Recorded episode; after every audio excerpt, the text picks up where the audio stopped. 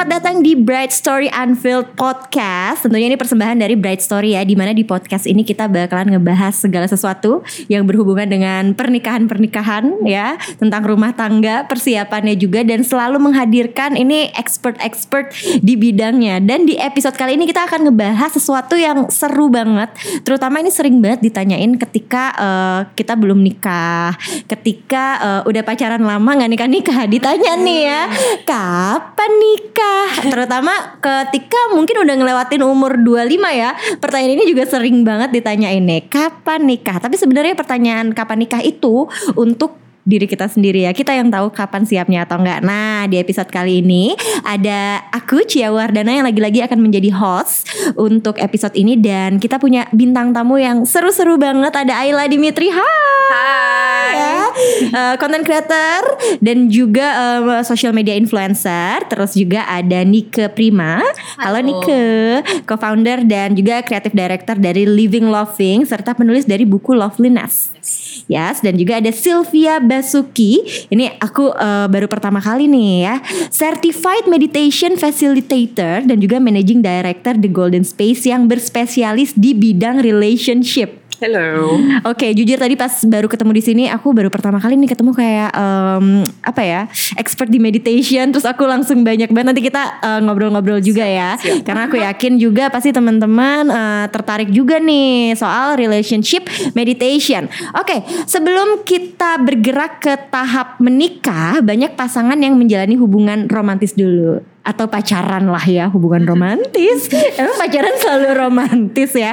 Nggak juga ya? Nah mungkin kita bisa dengar dulu nih awal mula cerita cinta dari Ayla Dimitri dan juga Nike Prima nih. Gimana waktu mereka tahu udah siap untuk nikah? Karena kan pacaran itu Iya sebenarnya lumayan gak cuma satu orang kan pasti ada beberapa oh. tapi akhirnya pacaran sama si orang ini dan akhirnya yakin dia adalah orangnya okay. itu gimana tuh apakah udah tahu dari awal akan menikah sama dia? Um, ini mau siapa aku dulu? Aku dulu aja. Oke okay. hmm. um, okay, jadi aku sebenarnya sama pacar yang sebelum ini yang mantan pacar aku itu mm -hmm. aku udah sempat diajak nikah. Mm -hmm. Cuman ternyata pas along the way kita tuh kayak menemukan kayaknya energinya nggak ketemu nih mm -hmm. gitu kayak kita kok beda visi misinya tentang hidup mm -hmm. terus uh, ketemulah aku dengan pacar aku eh pacar aku which is mm -hmm. menjadi suami aku sekarang yeah. um, sebenarnya sih aku dan suamiku tuh kita sahabatan udah lama jadi tuh kita udah sahabatan dari SMP. Hmm. Wow. ya. jadi kayak kayak kita, FTV ya. Asli kayak FTV bener-bener kayak film Love, hmm. Rose, Love Rosie kalau hmm. udah pernah nonton. Nah, similar tuh kayak gitu. hmm. gitu. Jadi um, sebenarnya tuh aku katanya sih dia udah naksir aku dari kelas 2 SD. Hah, kelas 2 SD. Kelas 2 SD katanya. Oke. Okay. Terus OMG. jadi tuh aku satu sekolah dari TK actually. Jadi hmm. tapi baru wow. kenal each other uh, literally kita main bareng tuh baru kelas 6 SD. Hmm dan di SMP kelas 2 itu akhirnya kita memutuskan untuk oh kayak kita se ini nih bisa segeng nih bisa yeah, jadi yeah, teman yeah. dekat dan aku pacaran sama sahabatnya dia pacaran sama temanku dan ya, pokoknya kita berjalan udah kayak bro and sis banget lah sampai um, sampai akhirnya dia kuliah di luar aku di Jakarta nah sebenarnya proses pacarannya itu tuh quite unexpected sih mm -hmm. um, karena kita lagi mengalami sama-sama sama-sama keretakan hubungan dari hubungan kita sebelumnya, sebelumnya tapi dia mungkin dia pisah duluan terus hmm. aku baru nggak lama aku yang pisah sama uh, suamiku terus kita eh sorry sama pacarku yang hmm. sebelumnya akhirnya kita curhat-curhatan nih hmm. kayak iya ya tapi kok kayaknya ternyata kayaknya lo ada yang tahu gue sebenarnya ah. gitu ya selama ini lo di mana sih beb yeah, gitu iya, kan yeah.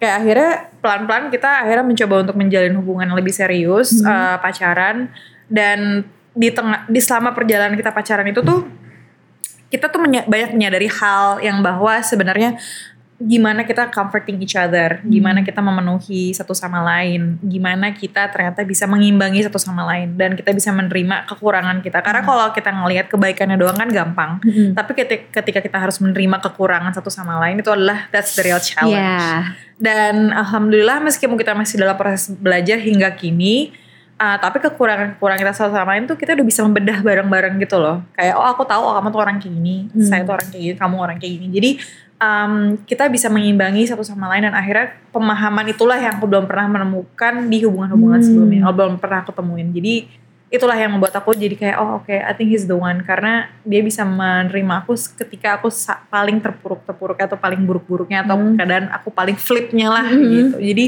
itu sih yang buat aku jadi oh maybe he's the one Dia deh nih kayaknya Iya. itu karena kejadian ini.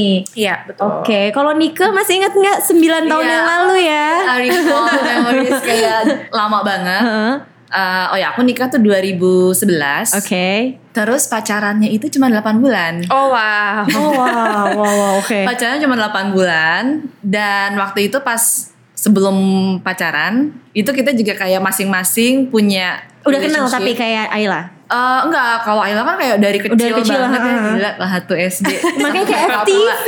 Iya Kalau kalau kami sih emang ketemunya pada ya pas udah, Udah, dewasa, iya, oke. udah udah Hmm. udah kerja, nggak lama lah sebelum kita akhirnya pacaran. Hmm. Tapi sebelum akhirnya memutuskan buat pacaran tuh kami berdua tuh masing-masing emang baru keluar dari relationship yang Ah. lumayan panjang dan ternyata ya udah gitu ya sama lah maksudnya udah mau serius tapi ternyata emang kalau bukan jodoh ya udah Iya, gitu iya, iya. akhirnya kita kami ketemu dan dari situ tuh kayak aku tuh kayak nggak nyangka juga sih kayak dulu tuh nggak kepikir kalau bakal bisa kenal sama orang terus habis itu bisa langsung kayak yakin Kayak dalam 8 bulan gitu. Iya Hah? ya kayak dulu tuh kayak ya udah yang namanya pacaran tuh harus sekian tahun lah sampai akhirnya lo nikah tapi itu ternyata Yakinnya apa nih? Karena Nggak klik tahu, tiba-tiba iya, aja. klik dan ya feelingnya juga dapet dan kayak level dari kedewasaannya juga sama jadi Hmm.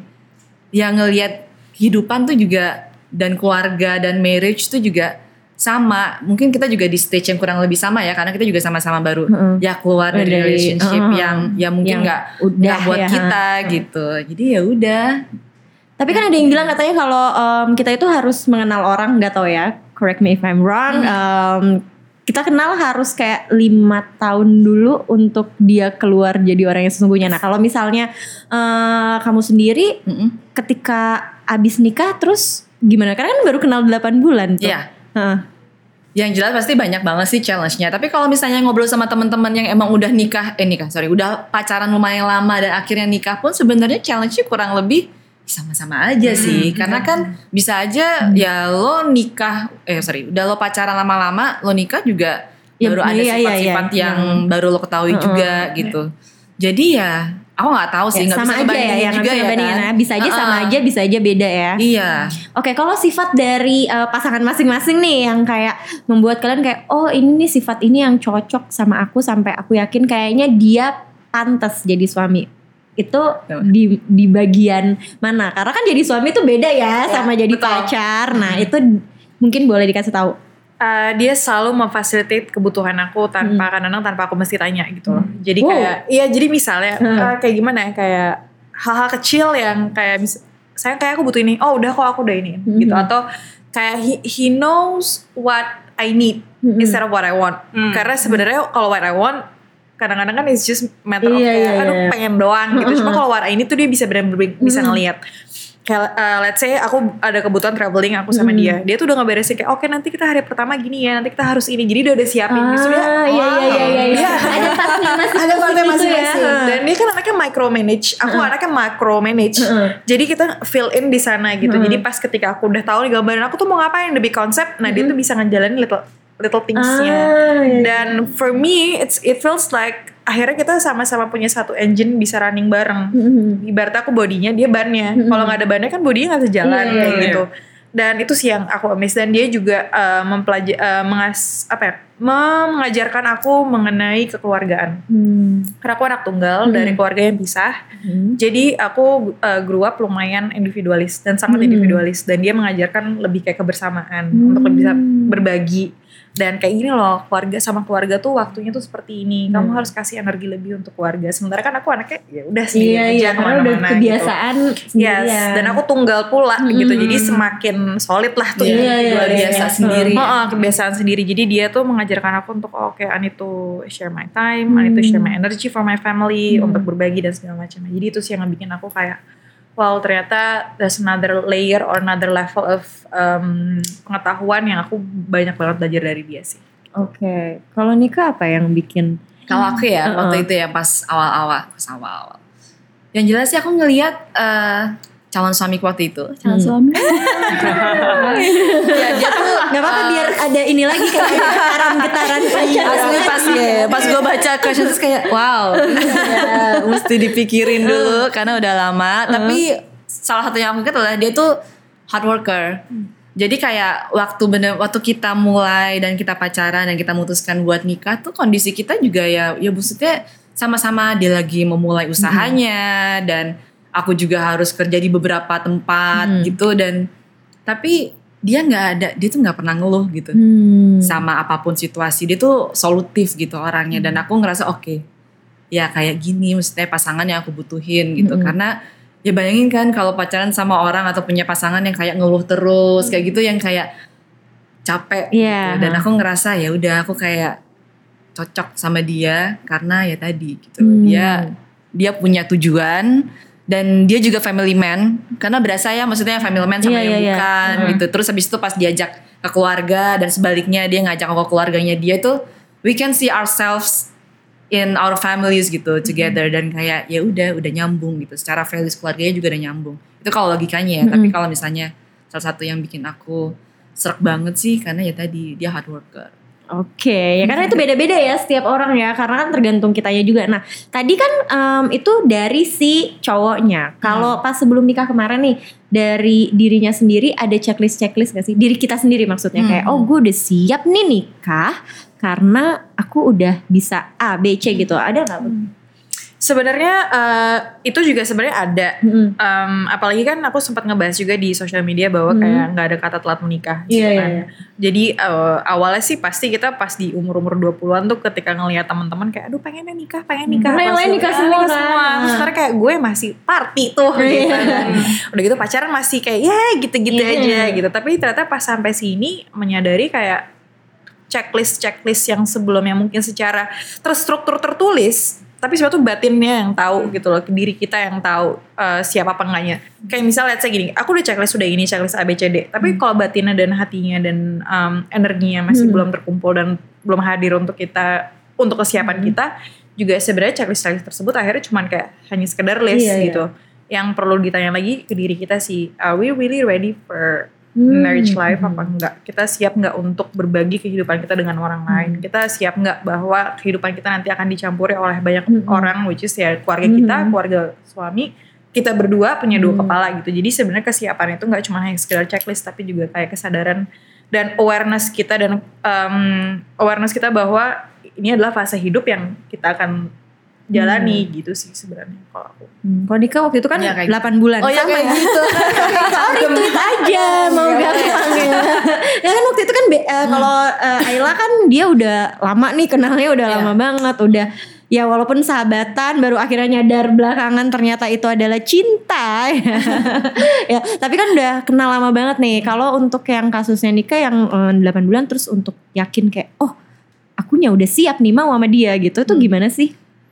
Nah kalau ditanya itu kadang suka kayak Gak ada jawabannya ya? lain Heeh. aja gitu. Karena ya tadi gitu aku tuh anaknya planning banget ya sekarang Virgo oh Jadi kayak planning, uh, planning banget anaknya yang kayak udah mikir kayak oke gue mesti gini gini. Gini Mm-mm. dan ya lo nanya Apakah di- Virgo punya iya. checklist apa enggak? Punya kali ya? Iya. ya tapi tapi kayak ya itu kayak once in my life kayak gue ngerasa kayak yakin gitu. Dan dengan tempo secepat itu yang kayak ya udah ayo kita jalanin. Karena ya rasanya itu semua benar. Karena ya tadi gue sebelumnya juga pernah dalam Hmm. situasi di mana kayak oke mau nikah nih mau nikah. Tapi kayak dipak ya korin kayak dipaksa dicoba diusahakan tapi memang ternyata Malah- mentok dan iya, akhirnya nggak bisa. Oh ya, jadi pas oke. akhirnya ketemu sama dia sama ya calon yang akhirnya jadi suamiku itu aku ngerasa kayak semuanya tuh flow dan ya on its right place aja. Jadi kayak Berarti kalau yakin ya udah dijalanin Uh-uh, aja uh-uh. bukan Jadi kalau berarti dia- kayak jangan takut karena baru kenal bentar. Iya, iya karena yang dilihat kan justru ke depannya lo Uh-uh. sama dia gimana, kebayang nggak? Kebayang nggak sih lo kayak lo tiap hari akan sama dia Hmm. gitu. In bad times juga gitu. Kayak gimana sih nyelesain solusinya dan kawan-kawannya dan ya buat seseorang yang udah pernah ngejalanin hubungan Iya, bertahun-tahun dan ngejalanin hubungan cuma cuma berbulan-bulan ini Iya. Rasanya tuh sebenarnya sama-sama aja loh Hmm. kayak mau panjang Iya. mau pendek yang penting kita ya kesiapan diri kita Kesiapan itu sama seberapa banyak sih kita mengenal diri kita sendiri Mm-mm. karena ternyata itu penting gitu nggak cuma mengenal pasangan tapi mengenal diri kita sendiri Nah itu dia untuk beberapa orang mungkin ada yang kayak bisa ngobrol sama diri sendiri dan nanya ke diri sendiri ya. Aku yakin atau enggak tapi ada beberapa orang lain yang nggak tahu juga banyak kan ya ini case yang seperti ini. Nah kebetulan di sini kan kita udah ada Sylvia nih sebagai certified meditation facilitator specialist relationship loh ya ini ya. Uh, mindfulness seperti apa sih yang dibutuhkan oleh uh, pasangan terutama ketika akan menikah? Ada nggak nih case pernah datang saya pacaran, datang uh, ke Sylvia gitu untuk nanya kita mau nikah gitu? Sebenarnya kalau misalnya kita ngomongin mindfulness tips ya Huh? banyak yang kita bisa eh, apa namanya eh, kasih lah ya kan. Iya. Tipsnya mah banyak ya kan, endless ya kan. Hmm. Cuman mungkin karena ini pendek jadi aku mau fokus yang paling penting ya Iya, kan. oke. Yang paling penting sebenarnya kita harus instill in our lives and our mindset that uh, there's no such thing as a perfect partner. Ya kan? Hmm. Kita sendiri ya kan sebagai manusia kita pasti ada kelebihan dan kekurangan dan sama juga dengan partner kita, Iya. ya kan? Dan juga mungkin kita juga mesti mengetahui bahwa partner kita adalah they grow up in a different environment. Just like mungkin tadi Ayla udah pernah cerita bahwa uh, your husband and yourself um, live in a different environment, ya kan? Uh, grow up uh, cara cara di uh, didik juga beda, ya kan? We raised in a different uh, family. Mungkin Ayla adalah uh, uh, anak tunggal, mungkin suaminya uh, beda ya. Uh-uh. Dan itu pun kita semua pasti uh, apa namanya uh, face the same thing, Iya. ya. Um, we have to be mindful in the way that uh, we have to understand, ya kan? Oh mungkin suami sekarang mungkin saya juga udah uh, berkeluarga, udah 9 tahun juga kawin dan uh, intinya we have to understand how do they grow up, what kind of parents do they have, ya kan? Jadi dari situ mungkin kita bisa lebih mengerti. Kalaupun sampai ada konflik ya kan, konflik itu kita tidak bisa uh, uh, bilang Iya. tidak mungkin ada, ya kan? Udah pasti ada. Cuman mungkin konflik di dalam uh, hidup manusia ini uh, selalu konotasinya negatif.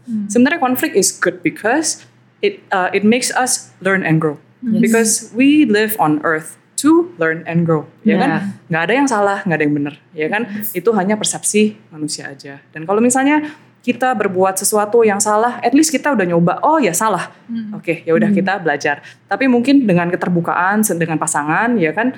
Jadi pasangan itu ngerti juga, oh ya ini sebenarnya kamu tuh lagi mau ngapain sih ya kan, mau uh, apa jalannya ke mana dan yang lain-lain. Banyak kali kita menganggap pasangan kita ngerti dengan pikiran kita, ya kan? Tapi sebenarnya Cewek siapa dia bisa sih? ya? Cowok-cowok selalu ngelihat cewek, apa sih yang lu pikirin? Emang ngapain sih itu dipikirin gitu? Iya, jadi intinya komunikasi adalah penting, ya kan? Penting sekali di dalam hidup kita, bukan di dalam rumah aja, tapi di dalam uh, pekerjaan juga dan lain-lain, ya kan? Nobody can read our minds, and we cannot read other people's mind, ya kan? Nggak ada yang bisa baca orang lain Yeah. punya pikiran, ya kan? Jadi ya udah kita, uh, saya juga mengerti banyak kali uh, orang-orang yang uh, mungkin uh, apa namanya takut di Hmm. uh, judge duluan ya. Jadi mungkin dia, mereka akan selalu pikir ah nanti orang tua saya akan mikir apa ya atau mungkin nanti uh, mertua saya akan mikir apa terhadap saya ya kan saya takut duluan iya, nih iya, ya kan iya. jadi gara-gara takutnya itu kita nggak berani untuk mengutarakan isi hati kita sebenarnya. Iya. Tapi kalau misalnya kita bisa mendengarkan isi hati kita itu sebenarnya apa, that is always the best solution for you because your heart is never wrong ya kan? Jadi uh, apa namanya? Yang penting kita selalu mengekspresikan diri dan bukan berarti kalau mengekspresikan diri itu adalah meng- meng-create konflik. It's not it's not the right uh, mindset ya. Mengekspresikan diri adalah supaya orang lain mengerti tentang kita dan juga uh, bisa diharap maksudnya kita mesti menyampaikan juga bahwa kalau misalnya uh, pasangan kita bisa mengekspresikan juga, jadi kita oh kita ngerti ya dia lagi mikir apa, ya kan? Um, another thing is that I want to talk about commitment, ya kan? Ah, ya. mungkin kalau misalnya orang-orang yang udah mikir eh, apa namanya sekarang ini kalau misalnya yang belum kawin atau belum menikah sorry eh, lebih ke arah kayak oke eh, apa namanya you don't really see it that far. Ya kan? Sometimes we don't really see it that Iya, far. iya, iya. but those people who have already got married mungkin udah 10 tahun, 20 tahun, ya kan? I think commitment is a big thing because it takes uh, it takes a lot of uh, courage, ya kan? Perseverance harus benar-benar uh, apa namanya? uh, benar-benar learn and grow together, ya kan? Because whoever that you marry is always your soulmate. And why is there soulmate in this world, ya kan? Soulmates are created for you to learn and grow together. Harus berdua bareng-bareng learn and grow together. Makanya selalu saya emphasize nggak ada yang salah dan nggak ada yang benar. Karena apa pun itu kita hanya belajar bareng-bareng. Ya gitu. Terus abis itu uh, another point I want to touch upon is about trust. Ya kan? Penting banget ya. penting sekali. Hmm. Selalu kita doubt ourselves. Kita selalu kayak mikir bener gak ya, bener gak ya? Ini yang bener gak ya? Padahal udah jalanin mungkin 8 bulan Iya. atau mungkin udah 10 tahun, ya kan? Tapi nggak pernah bisa pasti gitu loh. Apa sih gitu loh? Tapi you just have to trust yourself karena there's no such thing as a perfect partner. Yeah. Udah dijalankan begitu lama, ya udahlah, ya kan. Memang anyway um, paling penting adalah kalau misalnya kita mendengarkan isi hati kita.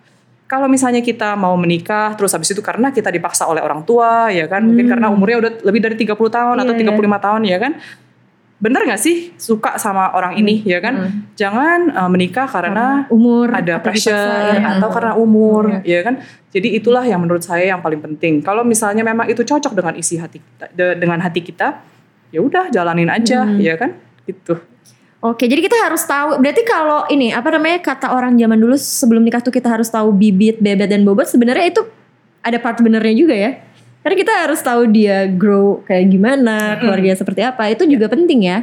Eh, eh, pastinya penting cuman isi hati kita lebih tahu eh, Ya, apa yang oke. cocok buat kita Oke, pokoknya cari tahu dulu kalau udah cocok di kita, ya jalanin ya. Nah, tadi kan sempat dibilang tuh eh, ketika kita menikah, akan menikah gitu ya. Itu kan em, dibilang siap ketika kita udah pernah melewati konflik bersama. Bisa dibilang seperti itu juga ya. Eh, kalau konflik yang dihadapin sama Nika sama Ayla apa sih? Pernah nggak terus sampai akhirnya kayak wah gara-gara konflik ini nih ini pasti bisa nih kalau sampai nikah sampai tua gitu. Hmm, kalau aku konfliknya mungkin komunikasi sih. Mm-mm. Jadi eh, pasti kan kita clashing dulu tuh, clashingnya gawat dulu. Sampai akhirnya aku bisa kita sama-sama bisa mencoba untuk duduk ngobrol dan memahami situasi masing-masing. Karena pasti reaksi dan pola pikir kita kan terbentuk dengan cara kita gimana tumbuh kembang dari kecil sampai gede dan itu membentuk karakter akhirnya. Itu kita berusaha untuk memahami oh oke Rama itu diajarkan seperti ini seperti ini dan mengalami eh, ada experience dalam hidupnya seperti ini maka dia memiliki reaksi seperti ini kalau ada kasus tertentu. Iya, Begitu juga dengan aku dan itu ngebikin pas kita udah secara komunikasi kita sebenarnya sih masih sekarang masih masih dalam proses belajar. Hmm. Cuma ketika kita udah bisa ketemu ground ininya, ground level apa ya, ground basic um, apa sih yang menjadi masalah dalam komunikasi kita kita udah ketemu uh, kuncinya apa atau inti masalahnya apa itu akhirnya aku merasa kayak oh ya oke kita bisa nih ngejalanin ke depannya. Karena yang sulit itu kan ketika kok kita konsep hidupnya nggak sama ya gitu. Kok kita bereaksi akan Iya. sebuah masalah kok nggak sama Kok ya? beda why, we- ya? why we speak in different language ya gitu about this thing gitu. Nah itu menurutku yang akan menjadi sulit ke depannya. Uh, cuman untungnya aku sama Rama sama-sama bisa sama suamiku kita tuh sama-sama bisa mendiskusikan dan uh, kalaupun memang lagi emosi kita tahu reaksi untuk masing-masing gitu loh. Oh, Kalau Rama kayak gini aku mendingan gini dulu deh. Kalau begitu juga sih suamiku kalau Ayla lagi gini mendingan kayak gini dulu. Uh, dan akhirnya kita bisa dilancarkan pelan-pelan dan masih membangun dan masih mencoba belajar mengenai komunikasi. Karena kita berdua yakin komunikasi itu adalah dasar, dasar- salah satu dasar yang paling penting untuk ngejaga our relationship sih. Oke, kalau Nika jangan retweet ya. Tapi memang ya tadi ya Iya. Sylvia juga sempat bilang kan komunikasi sih memang. Dan itu tuh kayak ya mau Susah sampai banget ya, mau sampai kapan mau sampai ya tadi ya nikah udah umur 9 tahun aja itu masih masih ya masih komunikasi juga. Dan Iya. misalnya ngelihat ngelihat ya orang-orang lain mungkin orang tua aku juga aku ngelihat ya sama-sama komunikasi juga. Tapi yang bikin aku kayak yakin balik lagi tadi kan konflik apa sih yang bikin akhirnya tuh kayak oh ya udah sama dia. Ya tadi ya sebelumnya aku bertahun-tahun tuh nikah ya nikah sorry pacaran. Mm-mm. terus habis itu ya cuman sekian bulan Mm-mm. pacaran. Tapi itu konfliknya kayaknya tuh rasanya lebih dinamis Iya. yang eh, usianya singkat ini. Tapi yang aku bisa tangkap adalah bagaimana kita solve the conflict. Habis itu habis itu kita kayak gimana. Itu yang bikin aku kayak yakin karena kita benar-benar ngebahas gitu. Dan abis itu yang kayak clear gitu maunya gimana. Meskipun nanti pasti ada konflik lagi Hmm. ya namanya juga manusia ya masing-masing mungkin ada yang ya belum Ya, resolve ya. dari konflik-konflik atau masa lalu yang sebelumnya. Tapi ya ya tadi yang aku lihat adalah kita punya komitmen kita yakin kayak ya udah ya udah nih hadapin aja nih di depan mata nih udah ada konflik ya berantem berantem tapi ya udah gitu ya lo kita sama-sama itu sih yang bikin yakin Oke, jadi kan sebenarnya untuk nyelesain konflik itu caranya macam-macam ya. Salah satunya ada Sylvia di sini. Ternyata eh, salah satunya kita bisa dengan cara meditasi ya, secara couple gitu kan. Kalau misalnya ya kan karena konfliknya misalnya berdua gitu. Tapi meditasi sendiri kan sebenarnya sama diri kita sendiri ya. Ya, itu benar. gimana tuh diterapkannya ke couple? Ya, oke. So ini yang banyak miskonsepsi bahwa eh, eh, apa namanya? Iya, gimana kalau misalnya saya doang yang yang meditasi ya kan? Eh, suami saya nggak meditasi. ya kan? Nah, um, we cannot expect expect others to change ya enggak. Kita kita hidup di dunia ini kita selalu ada ekspektasi ya kan. Suami itu harus seperti A, B dan C ya itu. Nah, apa yang mau saya uh, apa uh, in- ajarkan juga di sini adalah when we um, we have to let go of that expectations ya kan. Dan juga kita juga harus uh, mengerti bahwa you cannot change others because um, you how you want to change others is by changing yourself first ya kan? Kalau misalnya kita berubah apa pun yang di surrounding kita juga pasti akan berubah. Itu. Jadi dan juga kita juga harus uh, apa namanya let go of our fear ya kita tuh soalnya kan uh, manusia ini kan ya we see a lot of news we hear a lot of stories tapi that will create uh, our own fear right? Tapi sebenarnya we are we as humans are created with infinite potentials ya kan? Kita each and every one of us ya kan? We have the same potentials. Sometimes we forgot about that ya kan? Jadi apa yang mau saya uh, uh, apa uh, omongkan di sini lebih ke arah don't be afraid to be who you are to be authentic ya kan Uh, even though misalnya your parents nggak setuju, mungkin your in-laws juga nggak setuju, ya kan? Sometimes we may want to do something yang uh, apa namanya sesuai dengan isi hati kita, ya kan? Misalnya I just want to live in an apartment, I don't want a big house because I have been living in a small place and I'm used to living in a central location, misalnya seperti itu. Uh, itu sebenarnya uh, actually is my own story, ya kan. Cuman uh, itu lebih ke arah kayak if you don't have the courage to express, ya kan? Kalau misalnya you don't have the um, apa namanya, you have to let go of that fear. Understand that your misalnya your parents-in-law atau your own parents are saying all these things and doing all of that because they love you anyway. Tapi they only know how to love you the way they know how to. Karena mereka tidak diajarkan oleh orang tua mereka untuk bagaimana caranya. Oh ya, kalau misalnya anak itu boleh misalnya uh, mempunyai uh, apa uh, can follow their own heart. They live our parents live in such a strict environment where they they only understand a certain uh, certain regulation gitu. Jadi sekarang ini kita kita zaman sekarang apalagi yang zaman millennials ya kan mereka itu sebenarnya lebih uh, much in tune with their heart. Ya, jadi apa pun yang mereka lakukan kalau dari dalam diri uh, melakukan sesuai dengan isi hati mereka, mereka tuh melakukannya lebih plong. Itu yang kita selalu uh, mencari uh, di dengan meditasi itu. Meditasi sebenarnya hanya uh, cara, ya kan? Cara untuk mengkonek balik ke dalam hati kita. Ya kan? Kadang kita lupa kita tuh maunya apa, ya kan? Karena banyak peraturan. Jadi kalau misalnya hanya saya sendiri yang meditasi, tapi suami saya nggak meditasi, ya juga nggak apa-apa. Kalau misalnya I can change for the better, I can be who uh, who I am and just listen to my own heart, my husband will see it. My husband will actually want it too, tapi subconsciously, ya kan? They don't know why, but they actually want it, ya kan? So dari situ mungkin uh, apa namanya pasangan juga bisa melihat, oh ternyata ini si uh, apa istrinya tuh uh, bisa berubah dengan uh, approach-nya bisa lebih baik terhadap hidupnya sendiri gitu loh, gitu loh. Jadi lebih ke arah if you can be yourself and be your authentic self, everyone else will see it, including your partners, and they will also want to be the same way, and they will catch up with you later on anyway, gitu loh, ya kan? Jadi nggak usah ada uh, rasa takut untuk uh, apa namanya listening to your own heart, gitu. Uh-uh. Oke, wow, ini harus dicoba ya. Karena aku dari tadi udah penasaran banget. Aku mau coba deh nih meditasi. Bodo amat deh ya, suami gue mau apa kagak ikutan. Nah, pertanyaan berikutnya nih setelah kapan nikah adalah kapan punya anak. Ini biasanya sering banget terjadi ya. Baru juga nikah sebelum ditanya, eh kapan punya anak? Halo, tenang dulu ya, boleh sabar. Nah, ini dulu diomongin gak sih soal eh, kapan punya anak sama suami? Ayla juga apakah udah pernah ngomongin soal ini Em, sebelum atau setelah menikah?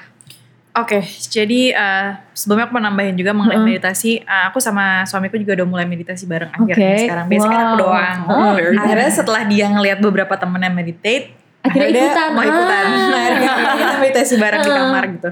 Oh ya, mengenai eh, mengenai anak ya, planning anak. Hmm, aku sebenarnya ngomong ngobrol sama suamiku tuh juga udah dari sebelum kita menikah sebenarnya. Jadi sebenarnya supaya kita nanti nggak kompleks setelah kita menikah, terus baru kompleks tuh ngomongin Iya, yang iya. ini gimana dan segala macamnya. Jadi aku orangnya kan cukup upfront dan cukup vokal. Jadi aku maunya semua beres di depan.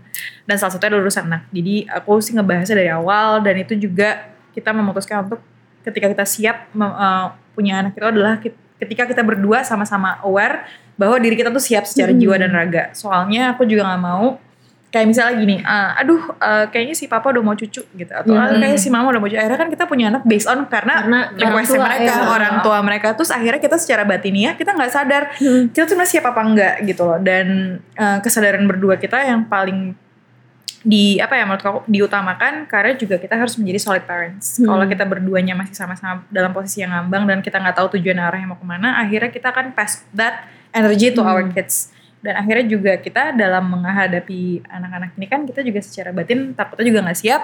It will affect their uh, s- apa mental stage juga kan. Itu sih yang sebenarnya aku agak hindari. Um, jadi aku sih sama suamiku uh, kita planning dan kita juga kita sama-sama kasih ruang untuk kita masing-masing untuk sama- sama-sama pelajari gimana sih dinamika kita berdua dulu.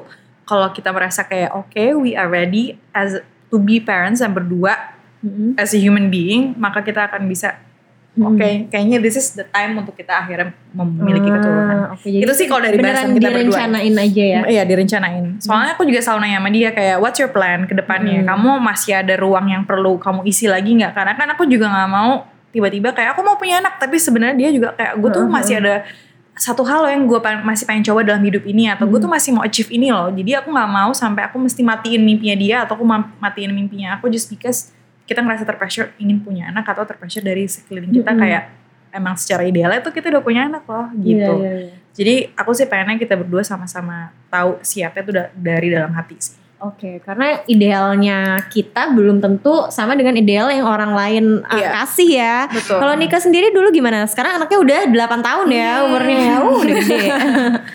Jadi aku itu sebenarnya udah dibahas pas sebelum nikah tentunya ya kan. Itu pengen eh, kita tunggu deh 3 atau 6 bulan baru punya anak. Mm-mm. Tapi pada prakteknya eh, kita langsung punya anak begitu abis nikah. Wow. itu kaget. Itu kaget karena beneran kayak ya udah abis nikah ya udah ya gitu dikasih Mm-mm. anak. Alhamdulillah. Tapi itu bukan keputusan yang apa ya akhirnya aku sal-sal itu enggak gitu. Awal-awal emang stres banget karena kaget karena kayak wow gitu. Baru aja kelar nikahan terus habis itu sekarang gue udah hamil terus kayak ini fisik aja kayak masih belum bener-bener apa kayak beres belum fit kayak terus ya udah hamil gitu. Tapi akhirnya ya sampai tahun ini tuh aku kayak reflect lagi kayak ya mungkin emang waktu itu emang ya gue beneran dikasih ya mungkin karena emang Allah ngerasa ya kami udah siap gitu buat jadi orang tua gitu. Dan I didn't regret sama sekali gitu loh, punya anak jadi gitu ya ya plan Terjadi bisa saja lah tapi ya. ya pikir akhirnya Ya, ya terjadi saja Ada lah yang maha gitu. plan ya di atas Iya ya. betul. Iya. Iya. Dan Betul, akhirnya ya udah kecap dengan semuanya gitu. Ya balik lagi ya, aku yang biasanya suka ya buat teman-temanku yang tahu aku kayak gimana, aku kan suka terplanning semuanya itu kaget. Jadi kayak beneran roller coaster, tapi akhirnya in the end ya, oh ya ternyata ya namanya juga hidup ya pasti Iya. kayak gini gitu dan I didn't regret. Ya, pokoknya tapi sekarang happy dong ya Happy dengan banget. kehidupannya. Berarti Iya. nih, eh, buat anda mungkin yang sekarang lagi diambang kebingungan, eh, ditanyain orang kapan nikah, jangan pikirin ya susah sih, eh, jangan pikirin perkataan orang, tapi sebenarnya harus dari diri kita sendiri ya yang tahu kapan sih kita siap untuk menikah. Well, oke kalau gitu terima kasih untuk narasumber kita ada Ayla, ada Sylvia sama Nike. Jangan lupa untuk ditonton ya. Ini nggak cuma bisa didengerin di podcast, tapi juga bisa kamu tonton di IGTV di at the Bright Story. Di YouTube juga ada dan juga didengerin terus di Spotify-nya Bright Story Unfiltered the podcast. Saya Cia Wardana pamit undur diri. Bye bye.